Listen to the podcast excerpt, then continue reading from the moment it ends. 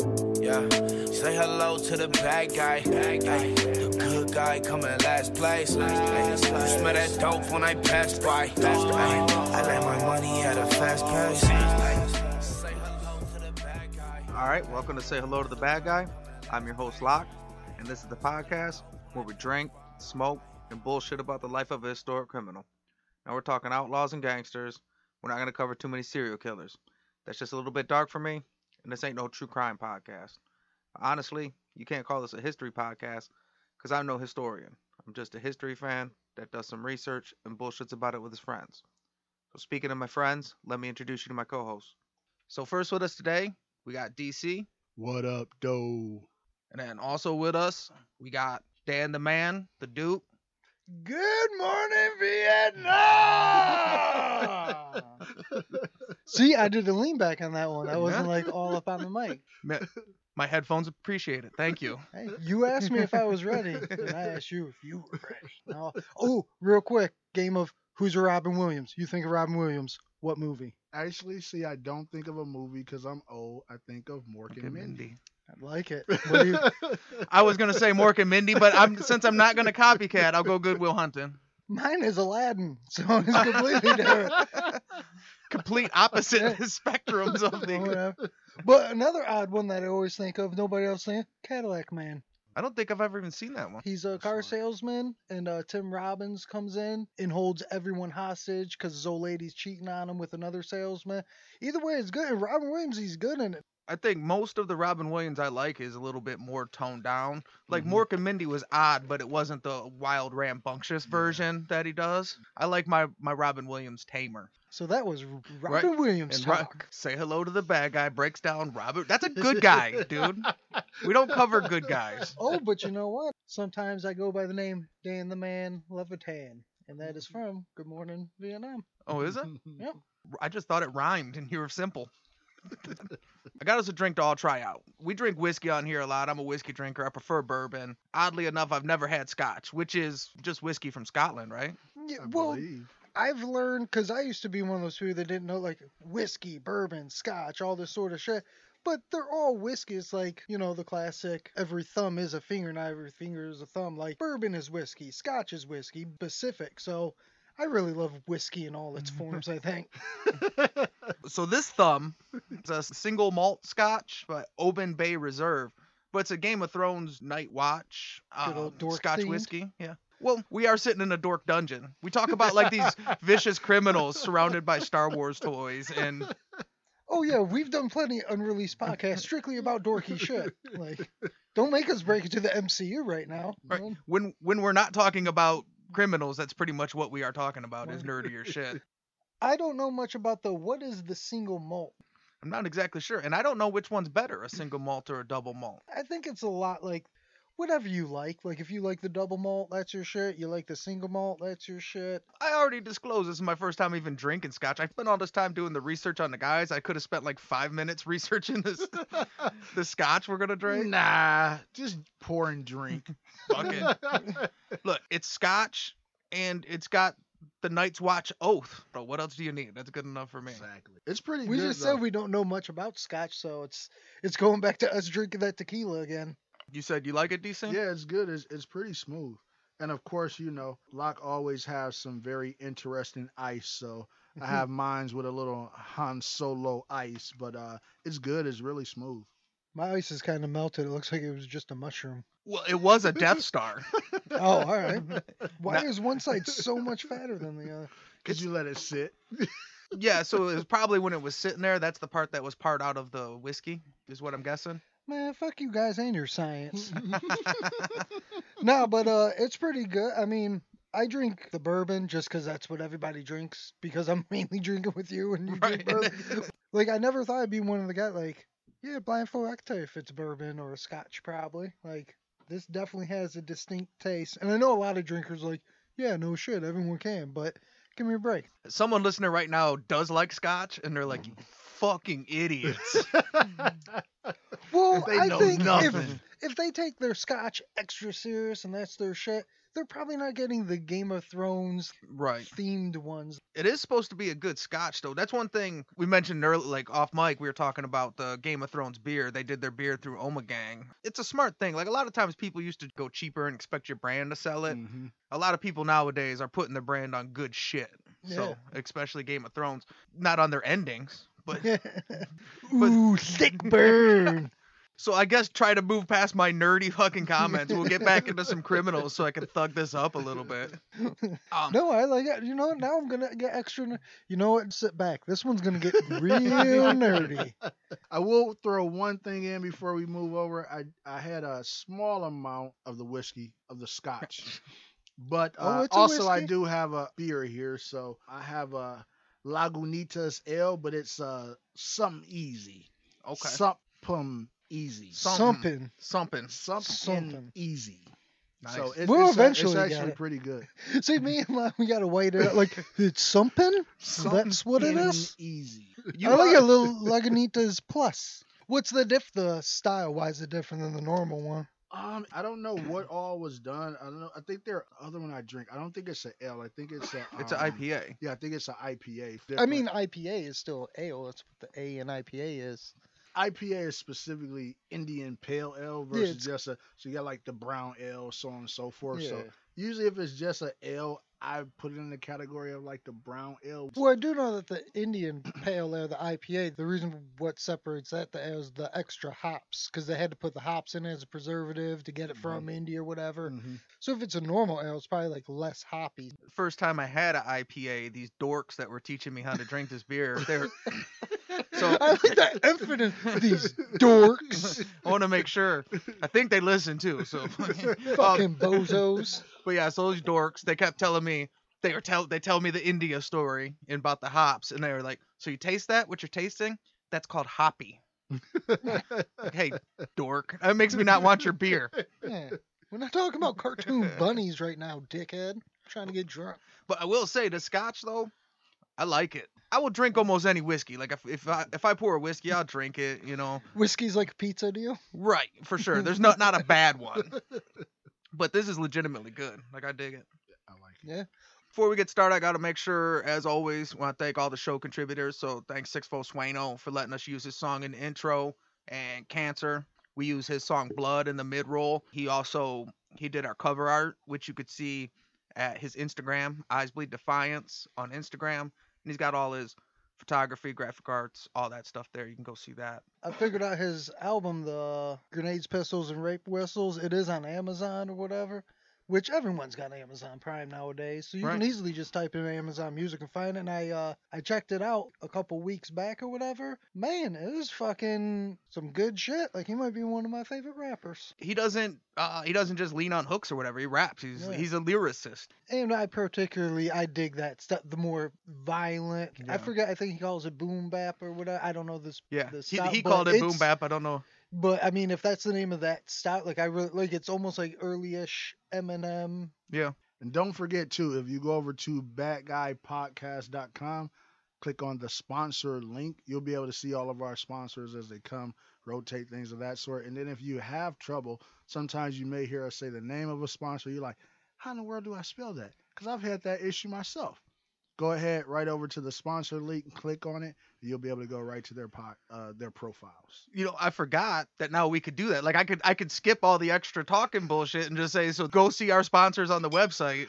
I don't got to say all these extra. I think it's social still good to give them a shout Yeah. out, but you know, for the specific social medias and stuff like that, it's easy to say go over here, click, Yeah. and you know it's right there on the front. But I think the shout outs are still They good. deserve it. right? God damn, they haven't earned a shout out, Lock? That's what you're saying? All right, sponsors, fuck you guys. Go to the website, dorks, because we're too busy to say what we could talk a half hour about Robin Williams, but you sponsors, go fuck yourself. And then you could also follow. You we got our website, badguypodcast.com. We're on Instagram at Bad Guy Podcast, and then we're on Twitter now. It's the Bad Guy Pod on Twitter. Now I guess it's my fault because I don't use it very much, but we got like a thousand followers on Instagram and twelve followers on Twitter. So Get those Twitter numbers up. those are rookie numbers. ABT, always be tweeting. we'll go ahead and get started. And the bad guy we're talking about today is Leonardo Passafaro. This ain't negotiation time. This is Scarface. Final scene. Fucking bazookas under each arm. Say hello to my little friend. Ooh, double O. All right, can you can you guess what nationality he's gonna be? He sounds Mongolian. So we got Leonardo Passafaro, aka Lenny Montana.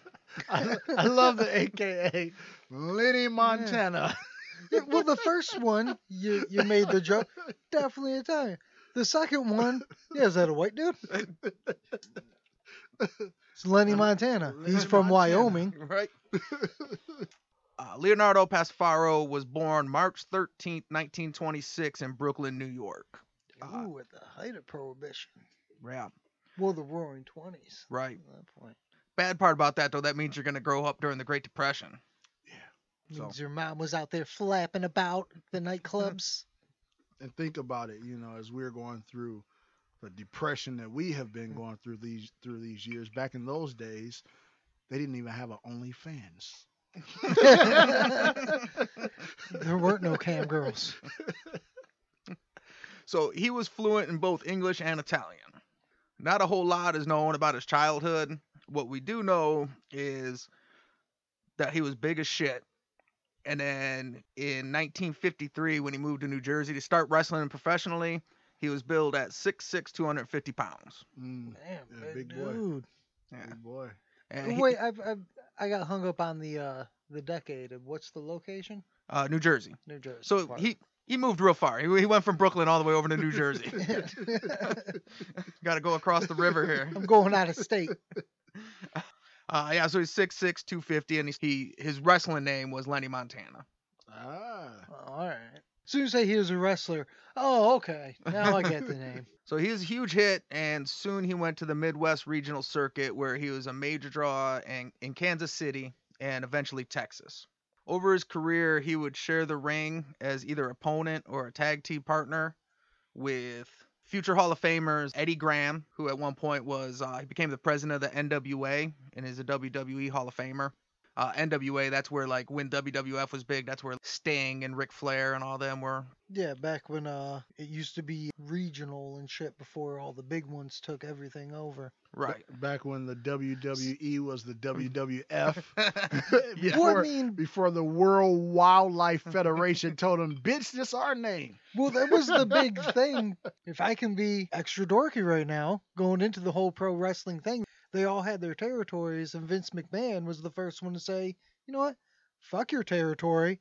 We're taking over, and he built the big empire. And that was actually against the rules to do all that shit. He was actually an asshole. Yeah. Like uh, this one guy, this is Verne Gagne. He's one of only seven men inducted into the WWE, the WCW, and the Professional Wrestlers Hall of Fame. Oh, wow. This is crazy though. This is way back in the fifties. Like Yeah. that's wild. Uh, you got to think, you know, back in those times. I mean, wrestling. You know, I don't know how big it still is literally today. I would guess, you know, quite a bit is still big. oh, but back in those days, anything that was like a show show, we could put on a show. And I mean, you think Yeah. of wrestling, it's really a show of acrobatics and acting. It had to be, you know, you go into these small towns almost like a circus, and they sold beer at those shows. I mean, Mm. beer and guys jumping off the rope and stuff like that. I mean, we still love stuff like that today. So I can Oh, imagine yeah. when entertainment wasn't as big as you having a million channels and the internet.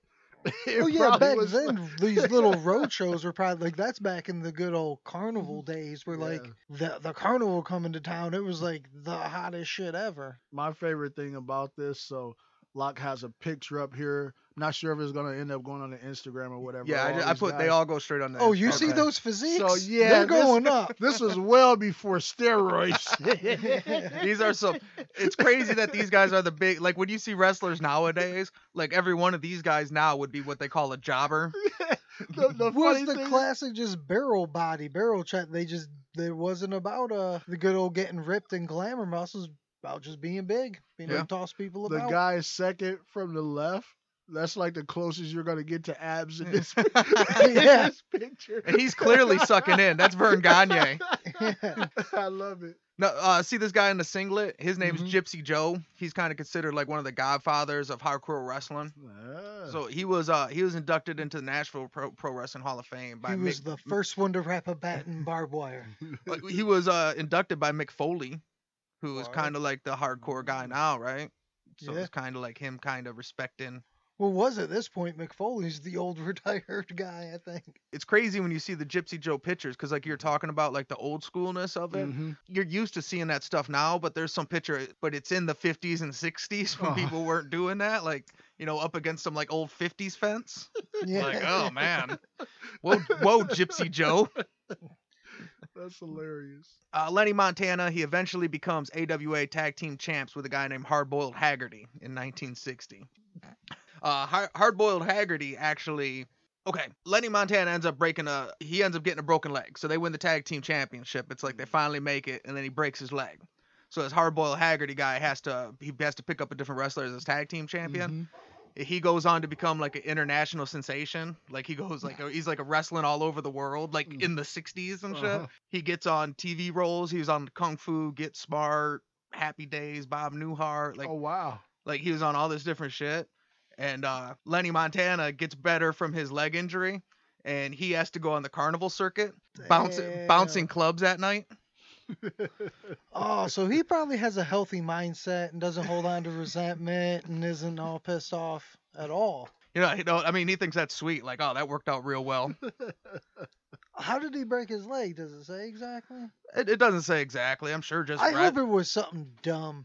it was just something real stupid happened and just fucked up his whole life. Well, see what happened was it was the very, very mm-hmm. first steel cage match. yeah. And he jumped off of the top of the steel cage, and the ring just wasn't built that well. Wasn't enough spring to it. He went right through the ring. That's my story. I'm sticking with it. He said, "Hey, hey, hard boiled, I got an idea. Old Gypsy Joe, he's talking me into doing a tables, ladders, and chairs match, the first one ever." No, Lenny, I told you that's stupid. You're gonna hurt yourself, and then we're not gonna make it. You're gonna injure yourself, then we get kicked off the. Show. No, I don't know, hard boiled. I think it'd be real neato if we get. Gypsy Joe said it would be badass. He's got chairs and ladders. We're gonna do it. He got a whole spool of barbed wire. No, Lenny, that's stupid. Ah, you know nothing, hard boiled. yeah, th- this hard-boiled Haggerty's holding me back. Shit. I could be getting hit with bricks with Gypsy Joe. exactly. Well, that's fucked up because the more I think, like Gypsy Joe, hard boiled Haggerty. Yeah, I'm Lenny. Lenny Montana. Lenny Montana. I guess if he's named after a state. He was gigantic though, so I think that kind of eliminated some of it. And when he was big, he was nobody wanted to tell him that's a horrible name. he was like a huge draw. Like one of his things. So for a while, his shtick was he was so big he'd hurry up and pin the guy in like one minute. Ah. So he he beat their ass. Like that's his shtick. Is like yeah, I just dominate everybody. So he was the old school Andre the Giant. Yes. It's like the original Tyson effect. You go out to see Tyson, knock a guy out in like 30 seconds. Listen, I will pin this guy in under a minute. Guaranteed. Lenny Montana. You got to say his name like that, though. Lenny Montana. now that I think about it, I hope his voice really did sound like the impression I did. Like that. So would that really be like, "Hey, why I oughta." Sound like Oh. S- Squeaky from Happy Days. You know when you first said you hoped it was something stupid, the first thing I thought of was that Tony Ferguson tripping over on the wire on the ah, production set, like right before a fight. Yeah. He tripped over doing an interview, trips over a wire, completely blows out his fucking knee, like going into a title fight and shit. What's- Gets stripped of his interim belt. What's so crazy is a guy like that, he did so many crazy things in training on video. You like, what is wrong with this guy? He's going to hurt himself. Never hurts himself. Trips over a wire. it's like, really? I've seen you kick steel poles and nothing wrong, but you trip over a wire. Whatever. We've all twisted our ankle just standing there. That is true. Like all of a sudden, like, where the fuck did this ground go? Now my ankle's fucked up. Lenny really only hits the carnival circuit for so long, and he goes into semi-retirement. He would only wrestle occasionally if there's a big enough opportunity. He attempted to move into acting. He met with casting agents in Hollywood. They secured him one un- uncredited role, and by the late '60s, he ends up returning to Brooklyn. Now he's no longer young, so now he's 6'6", he's over 300 pounds. Uh, he's a really big boy, and he's got limited work options. Every all he's ever done as an adult is wrestle. So he begins working as an enforcer for the Colombo family. Hey, that's a good way to transition. I mean, what else you gonna do? yeah, I mean, they're really. You're a big dude. You're too old to be doing some physical shit now. You're like, oh, I'll beat people up. I'm in. I'll do it. I mean, think about it. When you have a guy like that kind of behind you, he really doesn't even need to beat people up. It's an intimidation factor. That's what Yeah. I'm just thinking. He's Yeah. like the old school cartoon, like where like the little guy would come walking up, and then just the big hulking guy would just be standing by him. Like, I remember I used it. to work with this guy, right? This was some years ago, probably almost 10 years ago. He was from the Ukraine and he had a really heavy accent. And so he would wear, he was like, imagine Fedor. He had like a Fedor type body. Like he was wide and just solid. But it wasn't like, um, it wasn't like Rip was just like a big solid guy. And he would always wear like a tight leather coat with like a hoodie under it hmm and he looks like a straight Russian gangster. And so whenever we would go places, I'd be like, you do understand, no matter where we go, I'm telling everybody you're my bodyguard, right? And it's not like when they talk to you, they're gonna understand what you're saying anyway. So you're my bodyguard. And like it was the funniest thing. And he would just laugh. So we would go places. I'd be like, yeah. Listen, I need you to make sure everything's right because I got my bodyguard here. And he's just standing there with his regular face, and his tight leather coat on, looking intimidating. Nobody ever gave me problems. why you look at jacket? Do you not like tight jacket? Exactly. Please stand back for my friend. I am bodyguard. Stand back, or I shall move you back. You had your own Lenny Montana before you knew Lenny Montana was a thing. Exactly. What they don't know is he couldn't beat him up because his arms couldn't move aer- aerodynamic in that jacket. with the jacket. Don't make me move. This is my third jacket this week. So after working a while for enforcer in the Colombo family, he progresses to arson. He's got a he's got a unique skill set in arson. It has an arsonist. Being big and setting shit on fire. It's so good because usually, like, when you set fires, you want to be a little incognito, not BC. seen. You just see this big, gumpy dude, like, just running away from the thing. Oh, ah, I broke my leg again, trying to jump off a porch and shit. Like, Maybe that was a part of the stick, though, right? It's like Yeah. if you see a fire, you're like, wow, who set that fire? You run to the fire. And it's this big lurch dude just walking away really slow. Like, couldn't have been that guy. oh, oh, look at this. That tree's trying to get away from the fire. It must not want to get caught. He's got a very unique style when it comes to his arson. So he preferred two methods. So one was he would take a kerosene soaked tampon and tie it to a mouse's tail and let it loose through a house. Wow. Wow. Okay. So that was one move he liked to do. Mm-hmm. And the other one was he'd take these long burn candles and set them in cuckoo clocks with a time, and when the bird would pop out, it would knock over the candle and it light stuff on fire. Those So he- are pretty he- smart. He, he was Pee Wee Hermaning his arson? What is that called? A, a rube? Uh, Yeah, forget- Oh, it's like the name of a dude, the Rubicon test Or, or, uh, uh, track or some shit. yeah, shit. Now I can't think of the word at all. I'm gonna blame on the scotch, not Right. stupidity. But no, that's great. He just Is it Rube Goldberg? something like it, yeah. So, but uh, yeah, that's crazy. like those are his two ways. Two Yeah. ways. Nobody the fuck that like some real weird a candle on a cuckoo clock. Well, think Like, about it. I like it because we just talked about how crazy it would be him being so big trying to get away from this fire. Both of those give him time. He walks away really slow. Think about the cuckoo clock. Regular candle just burning. You set it based on whenever it comes. The cuckoo clock can go out 20 minutes from now. Listen, you're far away. And the mouse, you got to figure the mouse is going to run. It's going to run in the wall somewhere. Fire's going to start slowly with smoke in the wall. That guy was brilliant. See, I mean, it said it was he was good at it, right? I mean, that was his jam. I mean, now I'm gonna go the opposite way. I'm gonna take back this voice, and I'm making more of just a meathead. Just hey, was it like I imagine him going into like when he first thought of it. I bet you he was just gonna light something. Then just he saw the clock. He's like, oh, cuckoo, and like just went over there and did it and just figured it out. Spoiler alert: you're getting warmer. Wait, you mean the guy who was wrestling ended up breaking his leg and going nowhere is kind of stupid? Shocker. As he expands his activities, uh, he ends up doing a short stint at Rikers Island.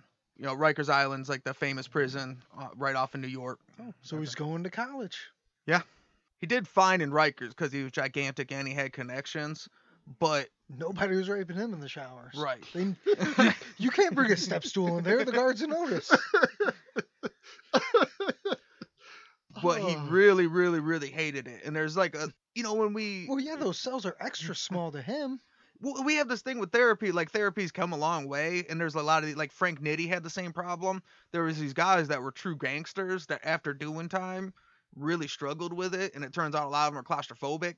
But just as a long time ago, and like you said, he's especially big. Mhm. So that's a small for anybody. You're a giant Yeah. dude.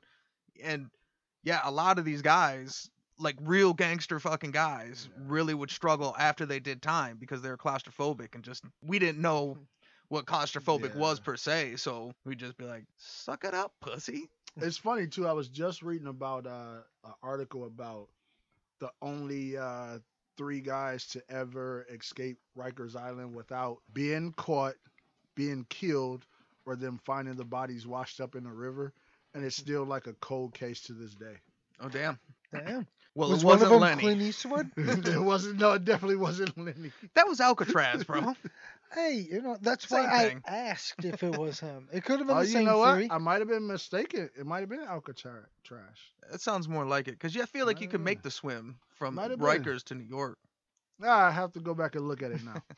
Well, I mean, so far we've been very spot on with all of the facts that we've Look. been given. We're no historians, okay? Lock's the only one that has to pay attention to actually getting shit right, Uh, and even he's fucked up on the scotch, I think. right? It happens every time. Yeah. I, I hear it when I edit. I get it. So he comes out and now he's officially done some time and he works his way up to uh, personal security for the top ranking Colombo members. So what we're gonna do, we're gonna take a quick smoke break, we'll refill our drinks, and we'll be back in a minute.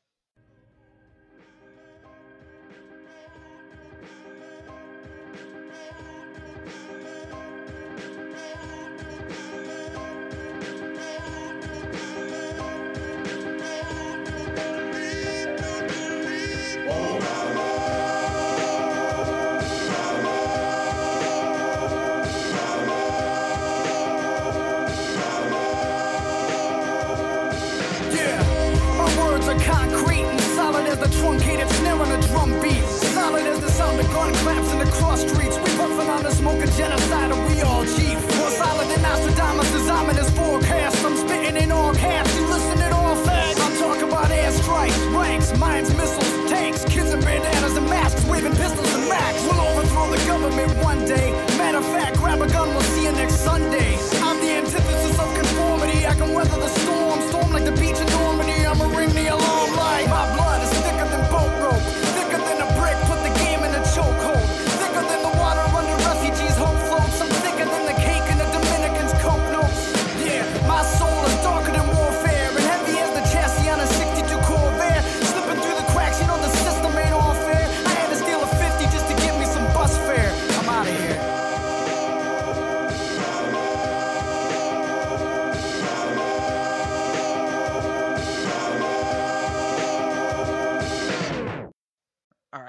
We're back.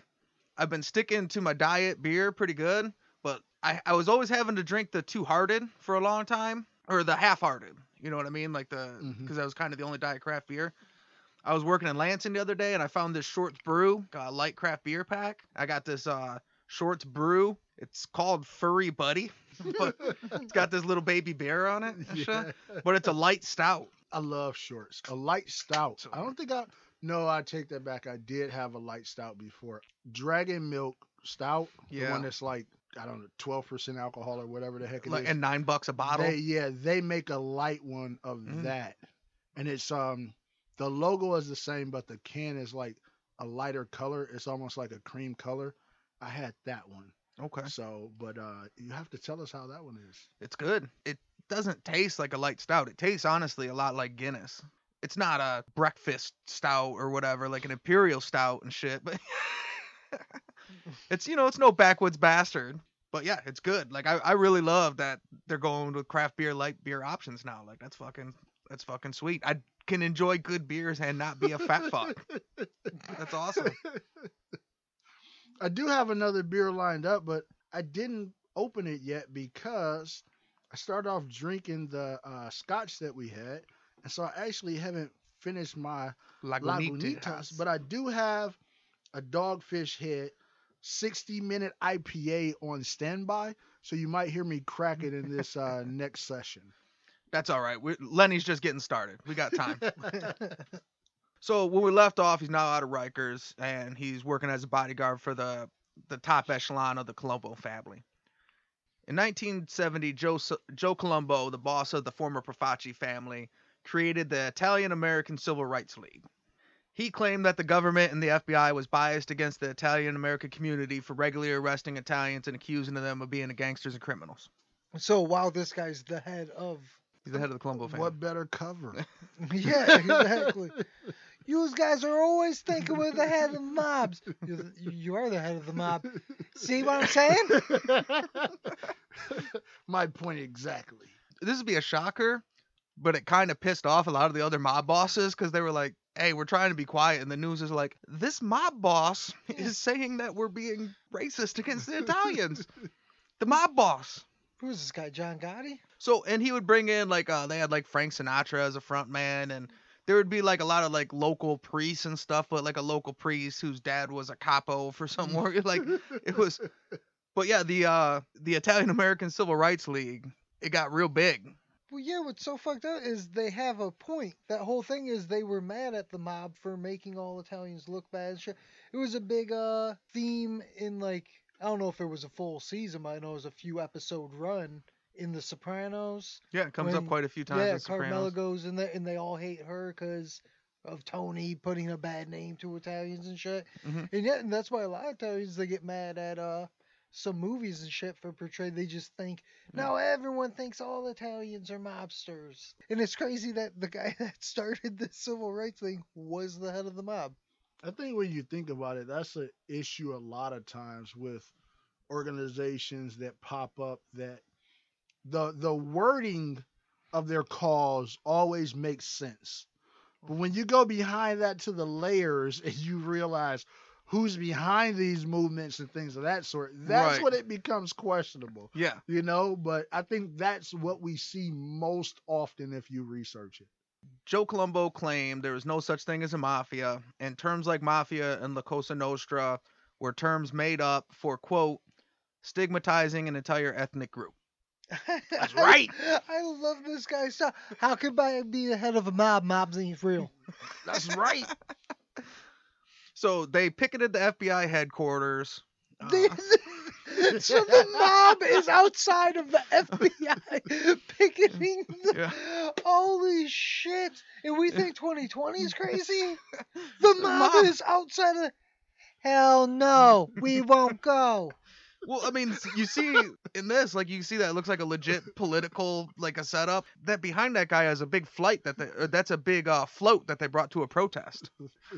They had their shit. Well, and because you know they're mobsters, so they got the money. They don't. They don't dick around when it comes to accessories. we got shit. the florist union in our pocket They threw an Italian rally in Columbus Circle, uh, which was attended by 50,000 people. They used boycotts and protests against Ford Motor Company, uh, against Ford Motor Company. I still didn't say it right. against the Ford Motor Company Against Ford for uh, or as people around here say Fords Fords, yeah, because the company was sponsoring a television show called The FBI, which portrayed the mafia derogat- in a derogatory way. how dare they badmouth the mob I mean the mob's not real I love the logo too, like with the the American flag, the Italian flag, and then the one in the middle, unity. They put a lot of thought into this. Yeah. well that's what I'm saying like He wasn't bullshit, right. Well, I mean, I've heard of because you even said that, like the Italian American Civil, right? Like that is a Mhm. famous, well, like giant It's a thing. Like they have fifty thousand people. Not all of them are with the mob. It's just crazy that while this is happening, the fucking mob is. Well, it started by Joe Colombo. Yeah. Yeah. You have Joe Colombo protesting the FBI. That's not how this works, man. That's like, have you ever seen like when those um those things would go around about uh people that are in like Congress or on the Supreme Court and stuff like that, like people that make and enforce rules. And then they show all their criminal histories. Mhm. Same thing, no different. like For all sure. of these guys are criminals. Yes, this is who enforces the rules on you. You only want to audit me because I'm Italian, huh? No, this has nothing about my books. they boycotted Alka Seltzer for the commercial that was uh is with a famous commercial, Mamma Mia, that's a spicy meatball. Oh, really? Yeah. Oh. They, they boycotted and protested These- Alka. These meatballs are nowhere near spicy enough for make me cry for Mamma Mia.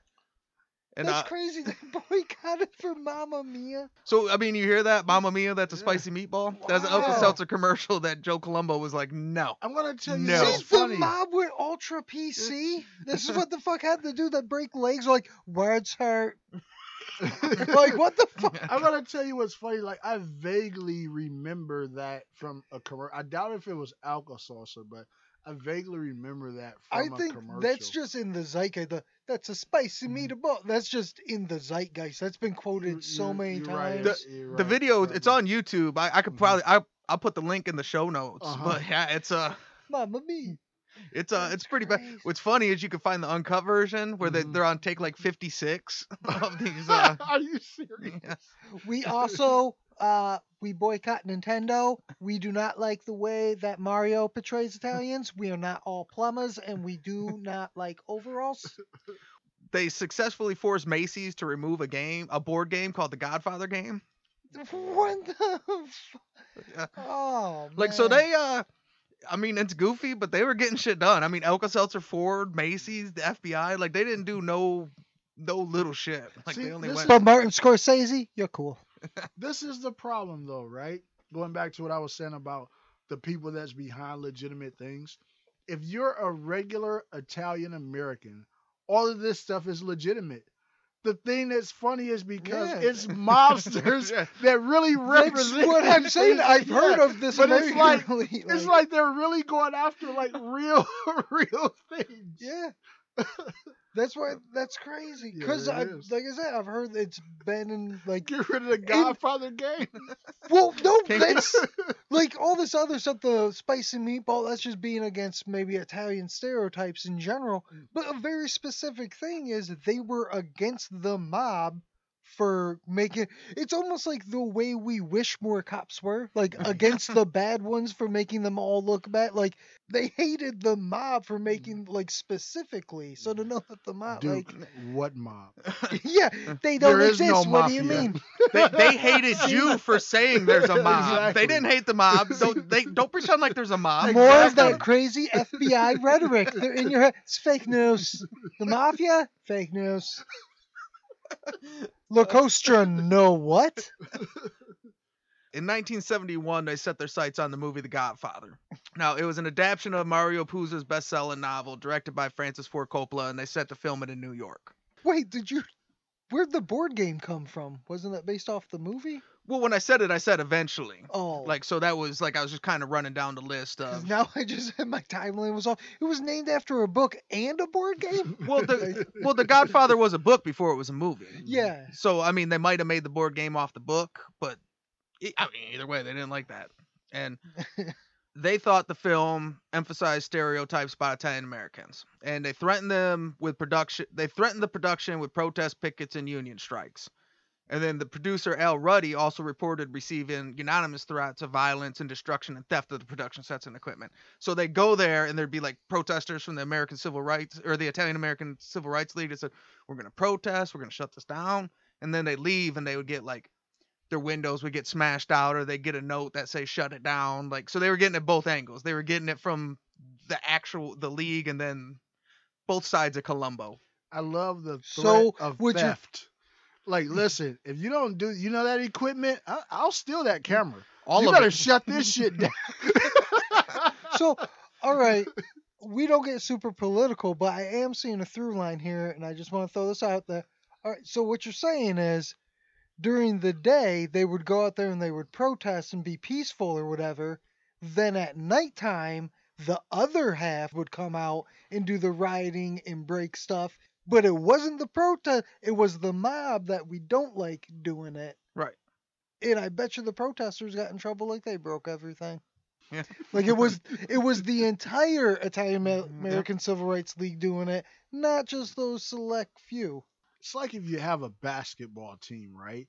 You have your star players and they go out there and score. You don't want them to get hurt. And then you have those people you put in just to foul the other team, Mm. like Hack-a-Shaq, right? Yeah. You're not gonna put your best guy out there Yeah. at Hack-a-Shaq. That's when you th- that's when you throw out your Lenny Montanas. exactly. We, we need your five fouls. Yeah. That's the only reason why you're here is Yeah. for those fouls. Well, hey, that's a big thing in hockey. Every team needs their goon. right?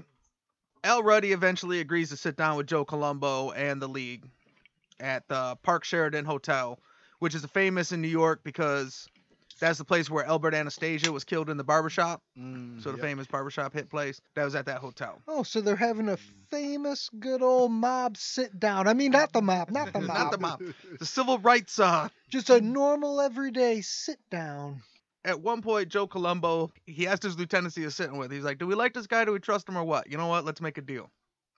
So they agreed that all usage of the term mafia were removed from the script of Godfather, and any usage of the word La Costa Nostra. Now, Al Ruddy says that in Mario because it was used a lot in the book, but in Mario Puzo's script, it didn't say La Costa Nostra at all, and it only said mafia once. Mhm. So he was like, "Deal, deal." we'll, we'll take that out. We No gotta prob- take out one word. but then they also agreed that the the money earned from the premiere would be donated to the league's fund to build a new hospital.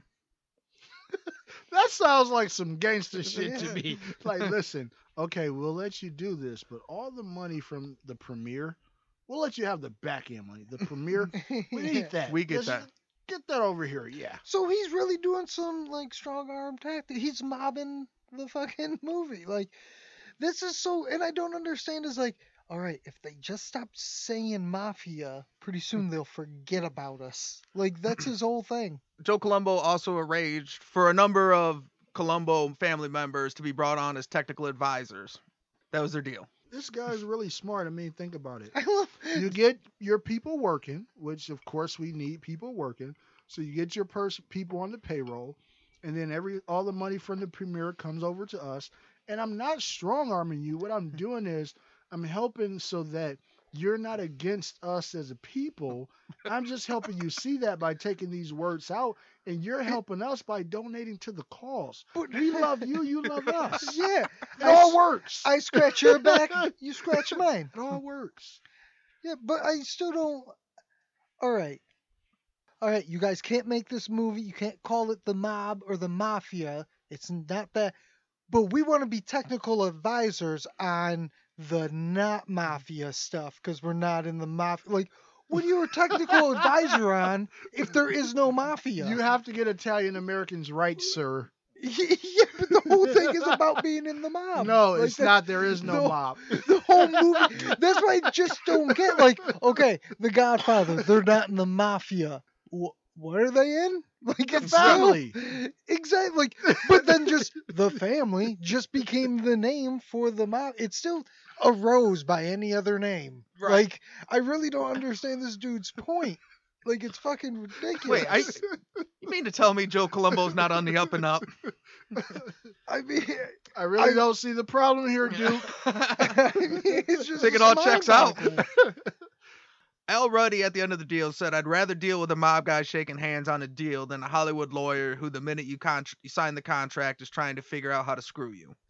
I like that. You you know why I like that? So many people that talk about that, like from quote unquote the underworld, they always talk about when you get into that real hardcore business and lawyers and stuff, they say it's so much more cutthroat than the underworld where you did business on handshakes. And I believe it, and I think it's because so many of these other guys, there's a different code or law Mm-hmm. and so they just feel like they can do whatever. And what are you gonna do? Sue me? Yeah. There's Mhm. not really a threat of you dying as much. Yeah, well, there's the court system, and then there's the mob. sy- I mean, there is no mob, but I mean that's what it is. They're used to that sort of because when you do a mob deal, if you do that handshake deal, Mhm. you understand. Like, I looked you in the eye. We made Mhm. this deal. It's not if you go back. Oh, I don't have the documents. I'm gonna take like. No, you went back. I'm gonna shoot you in the fucking face. There is no documents because we're not trying. So them, it is all handshake. deal. Like they're cash business. You know what I mean? Exactly. In the underworld, there's no sign right here, Yeah. initial here, here, and Mm. sign here. Yes, that will be 40 kilos. that do, that doesn't exist. Yeah, he's basically just saying, like, yeah, maybe it was scary to get, like, they were threatening your life, they were threatening, but once he had a deal, he's like, well, yeah, It's I mean, once we had a deal, the deal was the deal, and they were good with it. Like, Yeah. we, we didn't have no problem, everything was good. So they sent in John Travolta from Get Shorty, and they made some movies. Right. Basically, his technical advisor job went to the highest ranking, uh, the highest ranking Colombo family members, which meant Lenny was on set a lot because he was the primary bodyguard. I mean, he always stood out because he's fucking gigantic, but people they tended to like him. I guess they said he was a nice guy. He From a big Italian John Coffey. there was a quote about him on set that said Lenny Montana was well liked on set. He brought a diverse experience, both sweet and well cruel. Tender yet firm. Sweet but cruel. Like, oh, that's a that's a mm. hard swing. He's like man. your little fuzzy friend on that bear, on that can. He's a big old bear, you know, soft, fluffy, like, oh, ah, scratch behind the ears. But then those fucking claws come out. He'll fucking get you. It's still a bear. He'll fucking get you. It's like, do you all remember that Sour Patch Kid commercial? Yeah. Where it's like, Sour now. fir- sweet first they're sour, now they're sweet, and it's like the little girl wakes up and she's like, "Oh!" and the, the Sour Patch Kid has cut her hair off, Mm-hmm. and then she's looking like, "What?" And it comes over and gives her a hug, and she's like, "They're sweet." Yeah. it's like he punches you in the gut yeah. and then takes you. Oh, it'll, it'll be okay. Yeah. Those ones always creep me out because those gummy things, like things are walking around, they're faceless. Those things creep me out. Like if I woke up and like had a gummy man like walking, get the fuck away from me. Thing scares the shit out of me. Especially if it cuts your beard off. Yeah, fuck that. Hug me. So one day on set, Al Ruddy's assistant Betty Carter broke her watch. Lenny asked her what kind of watch she's gonna get, and she said, "Well, I'd want I'd want to get a diamond watch, but I'll probably get another fifteen dollar watch to replace it." The next week, Lenny Montana brought her an antique diamond watch and told her, "This is from the boys. Just don't wear it in Florida." Mm, what's so significant? Oh. Would it get taken in Florida? Probably just stole it from Florida. Oh yeah, I'm guessing. yeah. So I'm I guessing he took stole this it- from a lady down in Florida. Yeah. Don't wear it there. Yeah, that's what I'm guessing is that I stole it in Florida. oh, that's hilarious. What? No, That's No. hilarious. That sounds like mob stuff to me. That's shenanigans. There is no mob. Exactly. And uh, she said that uh, he brought it to her in a wadded up napkin. Here you go, An lady. antique- I wrapped it myself. It's a pretty watch. Oh man, that's hilarious. It could have been. Hey, he could have tied it to the tail of a mouse and had the mouse run over to it. I mean, think about it like this though. He really was just making sure the watch was quality when it got to her. It Uh. wasn't scratched up or anything like that. So put in Mhm. something really soft. Well, I mean, he's a tissue. fucking professional. Yeah, exactly. He's been to Rikers. This ain't no bullshit. He went to college. Yeah. You think he doesn't know how to wrap a watch?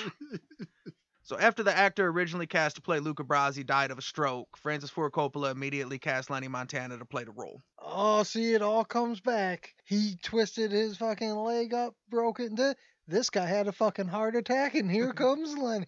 See, he gave her the watch. That's karma. That's how that happened. Back in the game. Yep. Fuck you, hard-boiled Haggerty. My, how the tables have turned. Haggerty may have made it and got on some talk shows, but this motherfucker wound up in The Godfather. Right. So, All Most peop- time classic forever. Yeah, I mean, most people put it, if not number one, we're talking top five, like Mount Rushmore of movies, like Citizen Kane, like you know, great shit. Your grandkids will hear, "Hey, you gotta watch The Godfather, right? psh, mine won't. Yeah, he's not a fan. We're not gonna get into that. So, um, in the first scenes he shot, he was with Marlon Brando and he was real nervous. So if you see him The Godfather, the scene where Luca Brasi and Don Corleone are in the office mm-hmm. and he he's talking real awkward and monotone and can't spit it out, that was really Lenny Montana. Like so they loved him, like they oh this guy's great, and then as soon as they turned the camera on, he would freeze up and he would do that awkward thing. You can hear James Caan talk about it, but he like he tried to loosen loosen him up. They'd make jokes. Marlon Brando started making mm-hmm. jokes. They're telling each other fuck off, and everybody's laughing and cracking up. And then they'd start the camera, and he'd be go back to Don Corleone. I'm very like he just could not do it every time they turned the like. He they was like stop- that cartoon frog that would sing and dance with the one guy, and then as soon as he brought people Yes. around, and just would ribbit and wouldn't do anything. The- Who later became the WB frog? and he's from Detroit, I believe. The, the frog is supposed to be whatever the the. frog is. I, I It's swear to not a real frog. Yeah, whatever that frog is. Ah, I don't. That's our claim to fame. We got Kiss, Kid Rock, ICP, Eminem, and that fucking frog. Well, I would say this podcast has the Purple Gang and that frog. yeah. Fuck all those true. other things. That's what we got. We got the Purple Gang and that frog. I swear to God. I'm not gonna Google it right now, but I swear to God, No, I I think that frog it. is from Detroit. Hey, I'll take it. Well, I mean, because he sings that. RoboCop and that frog. He sings that "Hello, my honey." Yeah, hello, my baby. Yeah. Hello, my baby. That honey, frog, girl. whatever his shtick is, what his name is that he turns into, is from Detroit. I find that funny though. Whenever I, I hear about people that freeze up in front of the camera, not even like a like a live audience, but literally when the camera starts rolling, it you got to think that's such a psychological thing. It's not even like stage fright and it's a whole bunch of people. You're like, oh shit. It's really like if it's us three in the room, then Mhm. we're fine, and then you turn on the camera and the person literally can't talk anymore.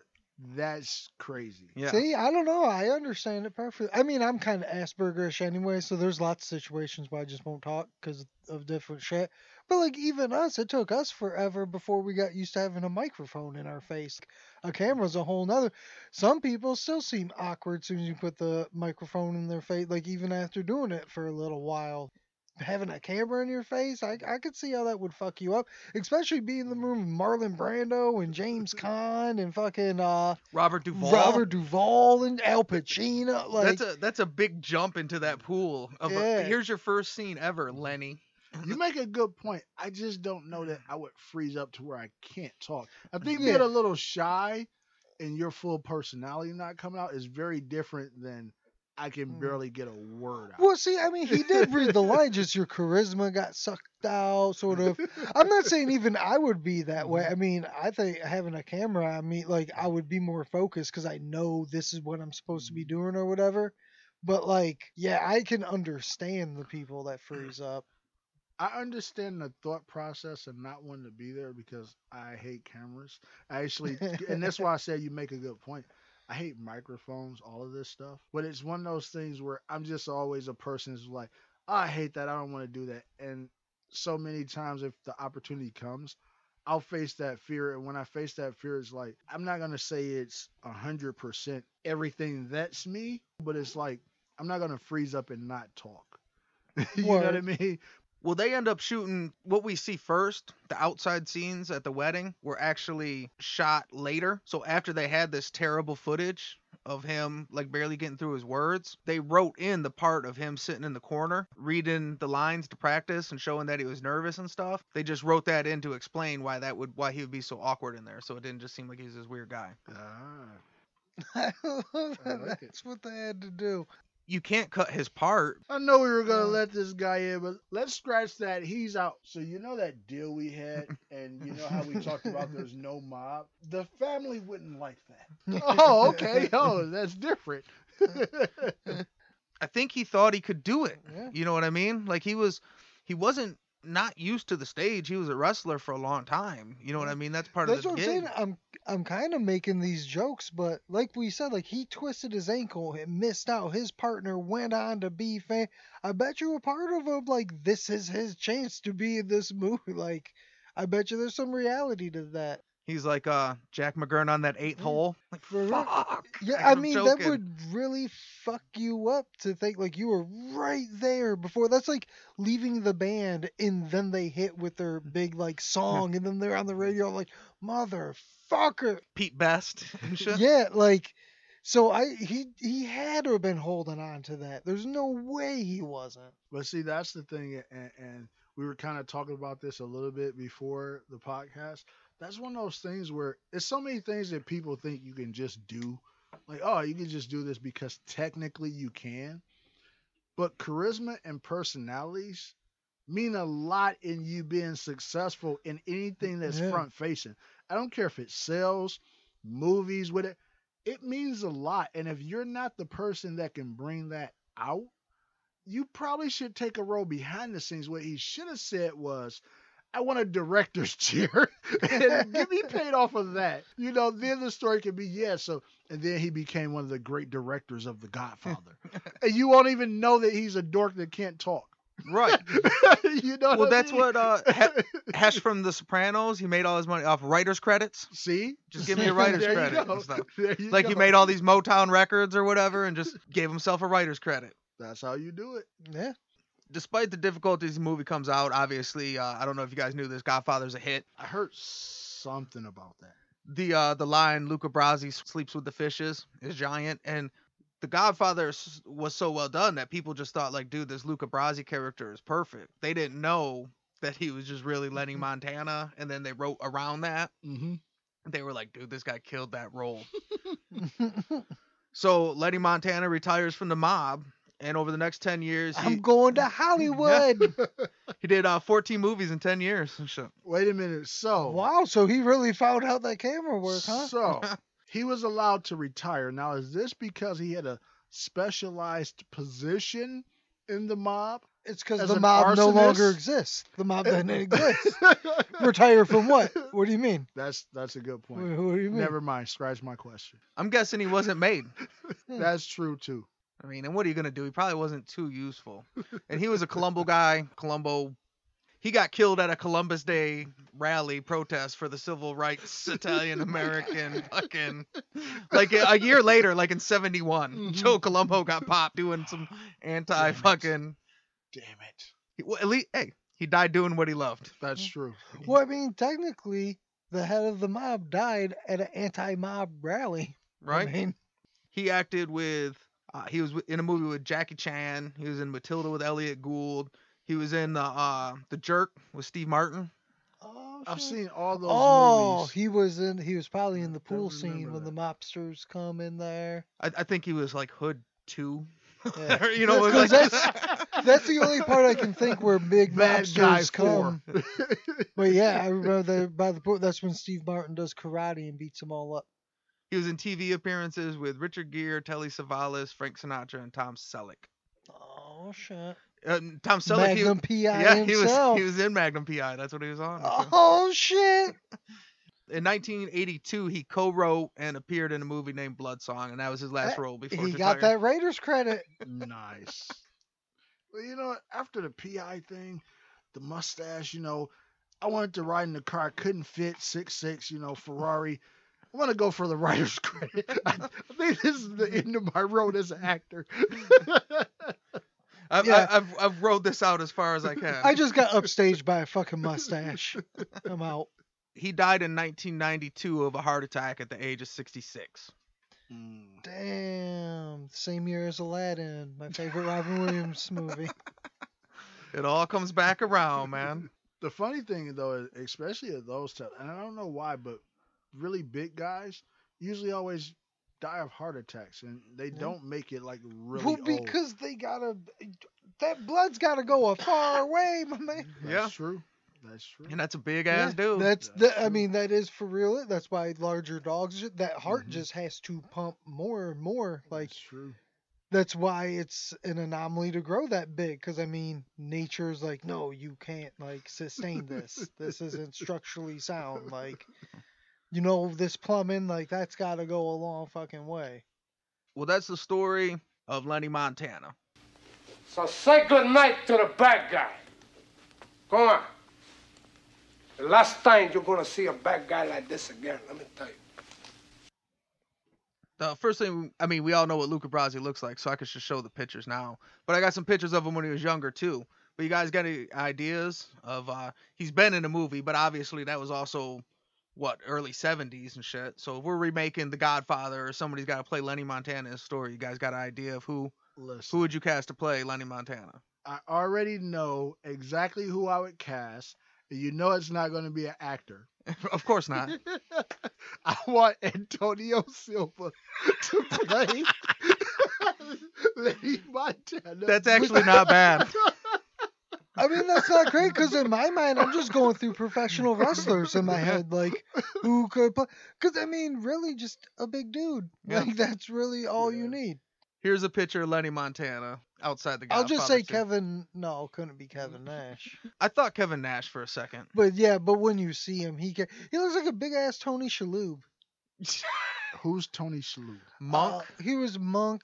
He was also on uh, I don't know everything. Oh, I do. I, know, remember him. Okay. I TV think of show. like Thirteen Yeah. Ghosts and like He's one of if you see him, he does uh, look like a big. Yeah. His I most with that. recent shit that I love him on is uh, Marvelous Miss Maisel. He plays the dad on that. That's a Amazon show. It's good. It's about stand up. well, he's really good in that too. Oh, you know who would play him? He's an Ant Man. He's the stepdad. He was also in Ah. Boardwalk Empire too. He's the guy from the other guys, the desk pop guy, right? Yeah. You Yeah. never did a desk pop? Or no, no, no, no, he no. an- he answers when they said They, he's sitting at his yeah, desk. he and said, yeah, th- he's the one who uh he's real pissed off in the uh anger management class or whatever. he, he said you shot Derek Jeter. Should have shot A Rod. He's a biracial angel. His name's uh Bobby Cannavale. Bobby Cannavale. Yeah, I can see that. So here's picture him on the Godfather This dude, set. DC. He's Ah, a big yeah. and he's kind of a big tall dude. Wait, is that him? Yeah, so this is Lenny when he was on the Godfather, and now you can see the guy that they're talking about that has charisma, that's likable. You know that you'd think you want to cast in a movie. That's not the guy that's in the Godfather though. I thought the guy that I thought could do it like at least older uh, Luca Mhm. Brasi was uh Brad Garrett, the older brother from uh uh, Everybody Loves Raymond. Yeah, yeah, yeah. yeah, yeah. the tall brother from there. He's a big dude. Yeah, he would He's be a big. big dude. You know him and uh how tall the other he? guy, Bobby Cannavale. Like I always thought they would could uh play brothers in a movie because they're very similar. How tall is the dude from uh, everybody? He's I think a big he- dude. he's like six eight or something. Yeah, he's a big dude. like he's I can see that. Yeah. So now we gotta do the DEFCON scale. Standard DEFCON scale is five to one. Five being the lowest, one being the highest. On the Bad Guy podcast, none of the guys are good guys. So five would be Lee Murray, who's a crack dealing, kidnapping bank robber. And one would be the Purple Gang, who's got multiple massacres, multiple gang wars, and they're killing people on the streets. So on a scale of Lee Murray to the Purple Gang, where would you rate Lenny Montana? Listen, this is a good guy. He played, or he was on The Godfather. he did roles next to Magnum PI. He tried to fit in the Ferrari. This is a good guy. He I'm gonna give him a- baby. Exactly. I'm going to give him a six. Okay, yeah. He set a couple fires, you know, no animals, and this is for PETA, no animals were harmed in the fire. Okay? When the Wait, little- I don't, when I don't know. There's a good chance that fucking mouse went up. I mean, I was with you, but let's be honest here. Listen, Those- listen, that we was- gotta do this for PETA. There were That no was rodent animals flambe, harmed in the right? Nah. I, I should have I should have put that in the legend has it part, and then we could still fucking not not credit him with that. but yeah, I, I, I mean, The cuckoos and the cuckoo clocks were also hard. exactly. I don't So, think they flew the cuckoo. For the nature of the people that we usually cover, I don't hear a lot of things about it. It sounds like he was really hired, almost like for what I was saying before, as intimidation factor. And even with some of the fires, it might have been kind of an intimidation thing rather than going out there murdering people, things of that sort. And he sounds like a guy that really didn't want to be a part of that life or was trying to get out, but it was the only thing he could do with his failed career as a, a wrestler and a circus actor. So, you know, I'm going to give him a solid five. I, I just don't think he was uh, that bad of a guy. Oh, I concur. 100%. I'm with you. Let's give him a seven. He straight up, all he did was be big. Still lived like a long life. Shit, he was like 50 or something. 66. 66. Yeah, when he died. well, no, uh, when he went and became in the mob, he was like an Oh, older yeah. guy when Yeah, he, he went in the mob. Yeah, he was just big and he was out of luck and he couldn't wrestle no. And the mob was like, "Hey, we can give you a job." And I mean, the mob is the mob; they're not real.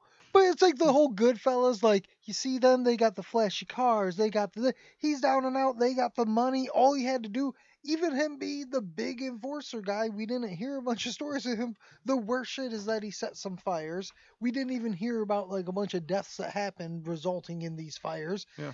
And I mean, that was really just a he was making that money doing that. That's not good, but hey, this is the bad guy. He was like my Ukrainian friend. He was there for intimidation. Well, I I, don't know what happened. They say action, I freeze up. I don't know.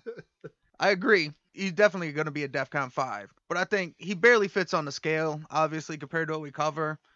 But I fucking, uh, I just Well, I kind of love mean- Lenny Montana. I'm like, well, I fuck it, I don't know. He- Well, I I mean, mean, he- technic- he's technically a, a Colombo Yeah. enforcer, Yes. so Yeah. he falls into the umbrella of shit that I can cover. he was in jail. He Yeah. did arson. He fucked some shit up. And I mean, I like that. Like this was a cool ass story. We had fun. Like he didn't have to be a bad guy to be a Mm-hmm. worthwhile story. He fits the description of a bad guy. Certainly worthy of being on the show, and it was a good ass story. That's right.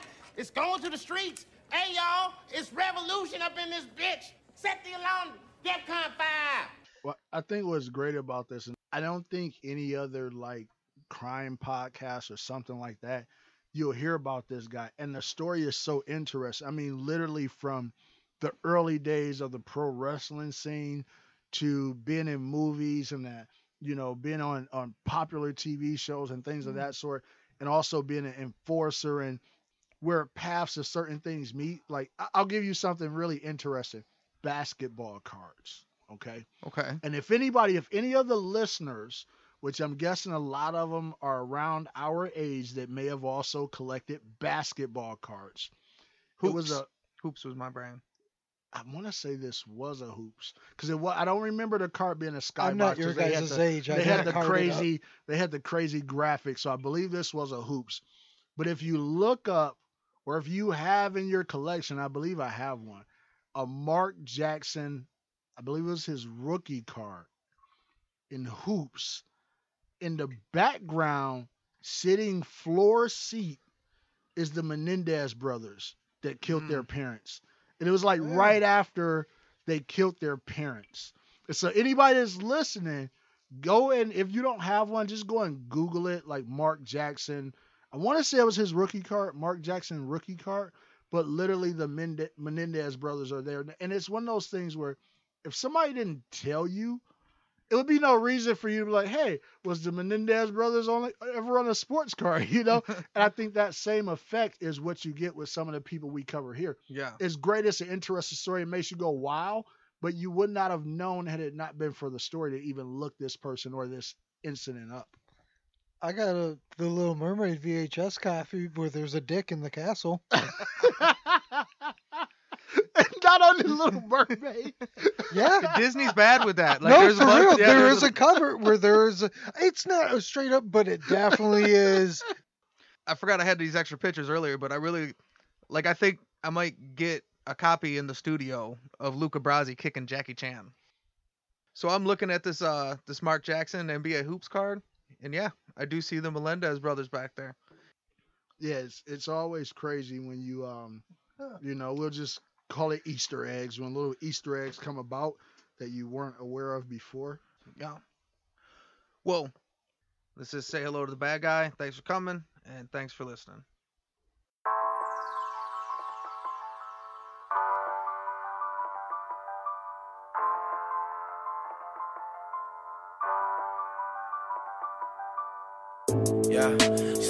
Hello to the bad guy. Ay, the good guy coming last place. Ay, you smell that dope when I pass by. Ay, I let my money at a fast pace. Ay, say hello to the bad guy. Ay, the good guy coming last place.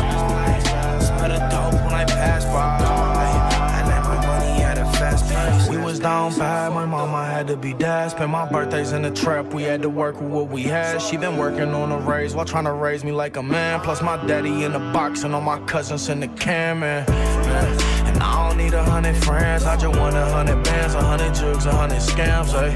ay. So I done money grabbed a hundred hams. Said ah, I done money grabbed a bunch of And I ain't wanna fall victim to that system or the pistols. Fuck a judge with a grudge. I'm blowing crud for my mental ay, ay. And I still keep it on me. Run and tell your big homie before you meet your dead homie. Ay. Yeah. Say hello to the bad guy. Ay. The good guy coming last place. Ay. You smell that dope when I pass by. Ay. I let my money at a fast. Ay. Say hello to the bad guy. Ay. The